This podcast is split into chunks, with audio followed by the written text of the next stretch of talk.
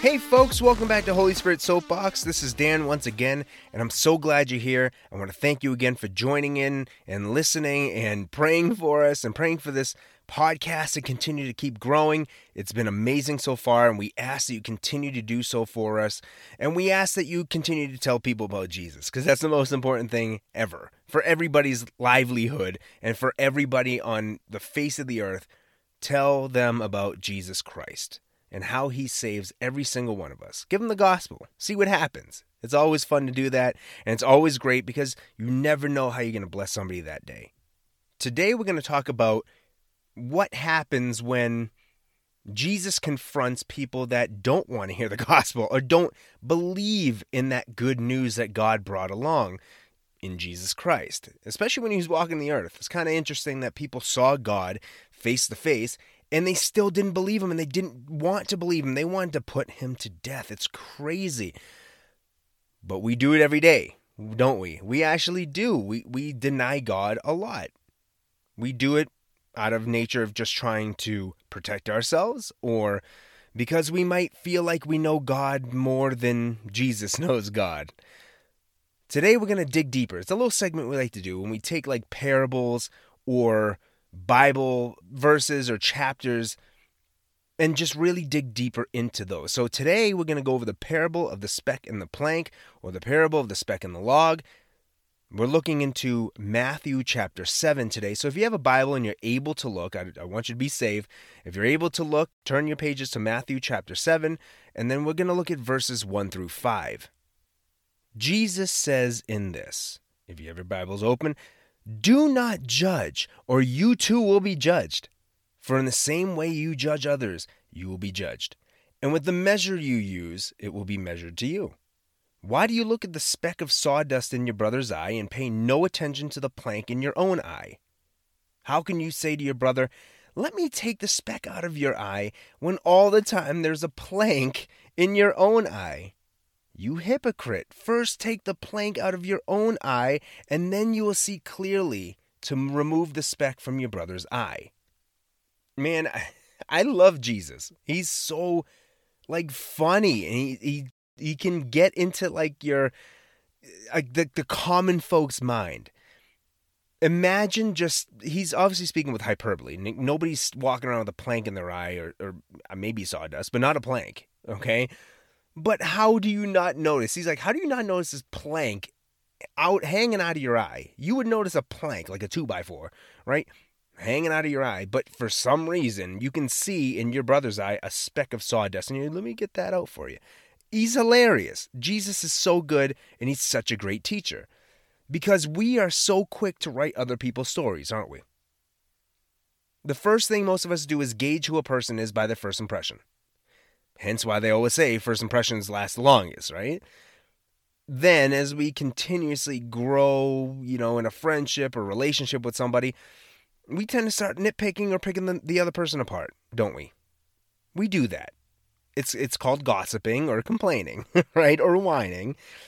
When we judge or nitpick, though, we elevate ourselves in self righteousness. We believe we know more than that person and whatever it is you're nitpicking them about. So let's dig into the context here a little bit, okay? Jesus consistently had Pharisees and Sadducees watching every move that he made and listening to every word that he preached to try and catch him in a lie or or something like contradictory to the old scriptures that they were taught and that they've they feel that they perfected in learning, okay?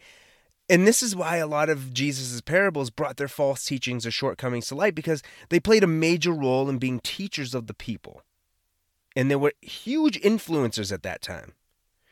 And we even see that a lot now with social media influencers or celebrities. Like, we tend to even ask them what they think when something happens in the world. Like, no offense to them, every person's thought and opinion does matter. Okay, no offense to these celebrities or social media influencers everyone's opinion matters, but the fact that people look up to other people on earth can lead to them influencing us by their thoughts. So if they start saying, here's what I think about this tragedy, X, Y, and Z, it might make other people feel the same way because they're like, wow, I like that celebrity. I trust him or her. So I'm going to start thinking the same way about this tragedy that happened or whatever, right? We get influenced by other people. But Also, reading this parable, this shouldn't just be a reflection of what the Pharisees and Sadducees did, or else we're also judging them, okay? We're also judging these people by what we're told in the Bible. Every guidance that comes from the Holy Spirit is meant for every single one of us. That's what this podcast is even based on is the Holy Spirit. We feel, Stacy and myself, that the Holy Spirit is putting us on our hearts to preach and teach and say all all these things to you all, including us. We listen to these because these things are put in our heart by the Spirit, and then we give that Spirit a soapbox. Meaning, a soapbox is an old word that's used, or people used to do this on street corners where you stand on top of a soapbox, you get a little height, and then you preach audibly to a lot of people, so in, including yourself, so everybody can hear you. But we're giving the soapbox to the Holy Spirit. But this Holy Spirit is meant for every single one of us. You have the Spirit working in you as well. And even if Jesus at that time was was talking more towards this particular group of Pharisees and Sadducees that was causing division and leading people away from God, it still all applies to us today. Everything that he's saying. So the plank in your eye or my eye, and the sawdust in our brother's eye or sister's eye that we keep nitpicking and judging. So let's break this all down line by line, and we'll start with do not judge, or you too will be judged. For in the same way you judge others, you will be judged, and with the measure you use, it will be measured to you. Now, this has several meanings. First, as it is written, if we judge, we'll be judged the same way. If we approach others with unjust wrath, wrath will be brought upon us based on the unjust wrath. The judgment of unjust wrath is not loving towards others, but it brings others down. When we when we judge other people, we bring wrath upon other people unjustly, meaning without God's justice. When we just say, I'm right, God's not right here, and I'm going to nitpick the heck out of this person. It's unjust. It's not fair. It's not right to them. It just brings them down. It solves nothing. Okay? The second portion of this addresses our human nature. When we hear Jesus during the Sermon on the Mount mention that we should not repay anger with anger, we humans tend to do that. We don't listen to Jesus here, do we? Right? So, let's see. As an analogy, if I judge the way someone cleans their microwave, just their microwave, it leaves the door wide open for them to judge the way I clean my entire house. This just causes division, essentially, right? I'll be like, wow, your microwave is gross. And then somebody's like, oh, well, your floors are gross. I'm like, well, your walls are just disgusting. Why is there crayon? It just causes division. It makes no sense and it solves nothing. So if we see someone struggling, we should be merciful like God is to us and not full of wrath. Okay? But also, this line that we just said is, is one of the most misconstrued and misused verses for people that want to do sin as well. Okay? People might suggest that we shouldn't judge their lifestyle of sin, or we shouldn't judge them because they like to do something that is sinful that God says is sinful. Now, in a sense, they're right, as God has that final judgment in all things, but if we love them, we will try to guide them away from that sin. Now, keep in mind as well, judgment is not just condemning somebody, but judgment, biblically, means will they have or not have eternal life? At the end of it all, God is not going to sit here judging every sing- single one of your actions. He's not going to say, "Well, you're you're bad because you did this, and you're good because you did that, and you're good because you did that." So now we're just going to tally it up, and then if your good is over bad, then you're great. That's not how that works. That's not judgment. When God says, "I will judge the world," in the end, He's referring to, "Am I going to give you eternal life, or am I not?" Did you accept? my gift of eternal life, or did you not? And there's only one way to eternal life, and we all know that. If you're listening today, it's accepting Jesus the Christ as your Lord and Savior, as our Lord and Savior, and then letting Him and the Holy Spirit transform us. That is how we gain eternal life. He's the only way. Now let's look at the next part. Why do you look at the speck of sawdust in your brother's eye and pay no attention to the plank in your own eye?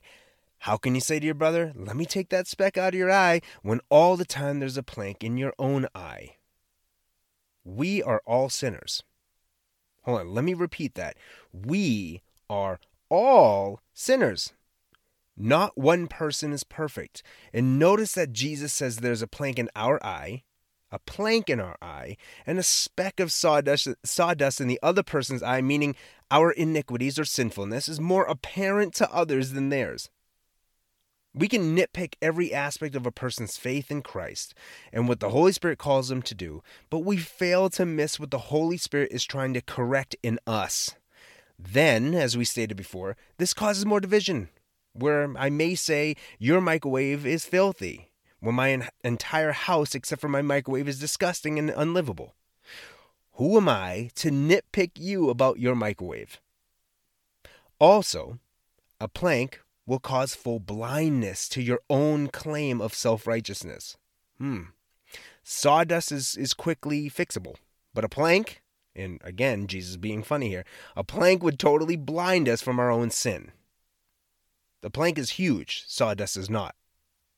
So we have to first recognize that plank that's in our eye. And and we say this often here because the Spirit continuously tells me and Stacy, look at the plank in your own eye. Don't miss the plank in your own eye fix take the plank out fix it before you start going on to the next thing we we have to look at ourselves we have to look at ourselves and be like okay where do i fall short where do i not produce the fruits of the spirit but where do i produce the, the produce the fruits of sin and the fruits of self and the fruits of this world and when i recognize that then i can pray to the Holy Spirit to change me. To con- it's it's convicting. You want to be convicted so that you can be transformed in in Christ. Now, finally, this last part says this You hypocrite, first take the plank out of your own eye, and then you'll see clearly to remove the speck from your brother's eye. We just talked about that. Take the plank out first. It isn't a problem to help a brother or sister out by removing the speck from their eye. It's really nice. It's, it's being a servant for them, right? It's helping them. But you, you need to ensure that the plank in your own eye is removed so that you can teach and preach correctly. So, if you've ever seen the this movie slash documentary, The Heart of Man, it's called The Heart of Man. There was a man who did sermons, and he mentions that he would basically speak against porn and lust, and he would, you know, preach the Bible, but then he went home and indulged in that exact same stuff. Now, he knew it was wrong, but he didn't fix his issue before going out and guiding others to do the same. This is what we call being a hypocrite, just as Jesus says here. You have to look at yourself. Okay? We need to we need to all see clearly, meaning we need to let the Holy Spirit convict us once again, and then work in us to start walking and talking like Jesus did. You know, it's crazy that this even came up. to be honest, it, this parable had to even be preached by Jesus to Pharisees and Sadducees because people looked at these Pharisees and Sadducees again, they were influencers. They saw them as godly men.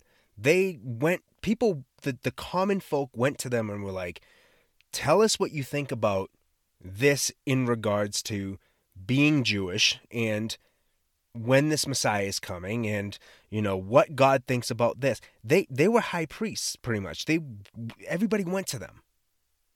And so Jesus is like talking to them specifically because these Pharisees and Sadducees were going around convicting people.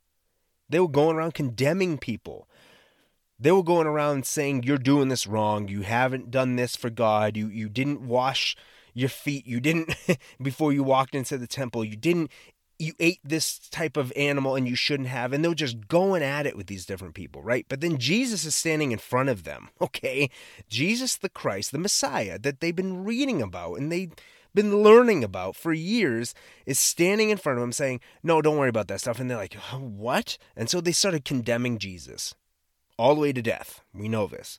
They condemned Jesus all the way to death. And Jesus was just trying to pull at their hearts, saying, Listen, I'm the Messiah. I am God. I'm the one you're seeking. I'm the one that you've been learning about. I'm the one that you tell people about. Can you look at me and then start following me? Stop following yourself, stop following your own pride, stop following your own self-righteousness, and can you just switch can you just turn around and look at me? And just look at me, please. Stop looking at them. Stop looking at the other people and, and judging them and, and condemning them, saying they're not going to make it to the kingdom of heaven because they didn't do this, that, and the other thing. That's not what you should be doing. Like, look at the plank in your own eye first. Look at where, where you're being a hypocrite, where you're not following the actual God, the actual Messiah. And now you're trying to teach other people to follow God and to look for the Messiah. It makes no sense. How do you teach that if you don't even see the Messiah when he's standing looking at you in the face? And we do this nowadays. We do this, right? We do this to believers and non believers. I mean, I know there are Christians that judge other Christians.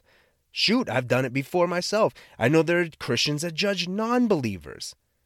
Right? We, we say, well, they're all going to hell. Why? What? I mean, there's so many things that we do that's wrong, that that that God says is wrong, that's sinful. We orient ourselves away from Him, and this is one of them. This is one of them. So we really need to start focusing on how we can better our relationship with God.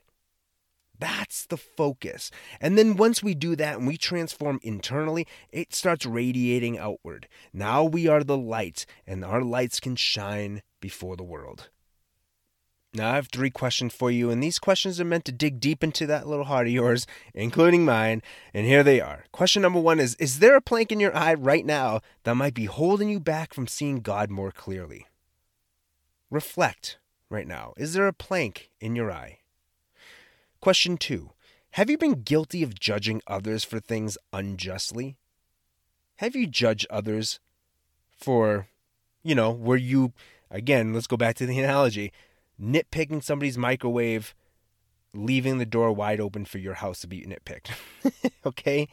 Something so small and minute in your brother's eye. Has, have you been guilty of judging others? And question three What do you think is the reason for this unjust judgment on your end? What do you think the reason is as to why you looked at maybe a non believer or maybe a believer and were like, yeah, I this that's not good. I don't I don't that's not what they should be doing and then condemning them. Thank you so much for joining in once again. I would love to pray for all of us. If you want to join me in prayer, please do, and let's talk to God. Our Father, we are guilty because we sin, and we are guilty of providing unjust wrath towards others when we ourselves need to look into that plank that might be in our eye. We know that we're made free and not guilty in Jesus Christ. And we thank you for rescuing us and showing us what mercy and grace looks like so that others can witness the same thing. We pray for the Spirit to convict us so that we can be transformed by you, so that we can be guided to, to help others be lightly convicted, to also be transformed. We pray for your guidance to come by your word and spirit and, and ask that you keep us from that temptation of unjust judgment. We love you and we, we, we worship you and we thank you so much. And we pray all of this in Jesus Christ's holy name. Amen.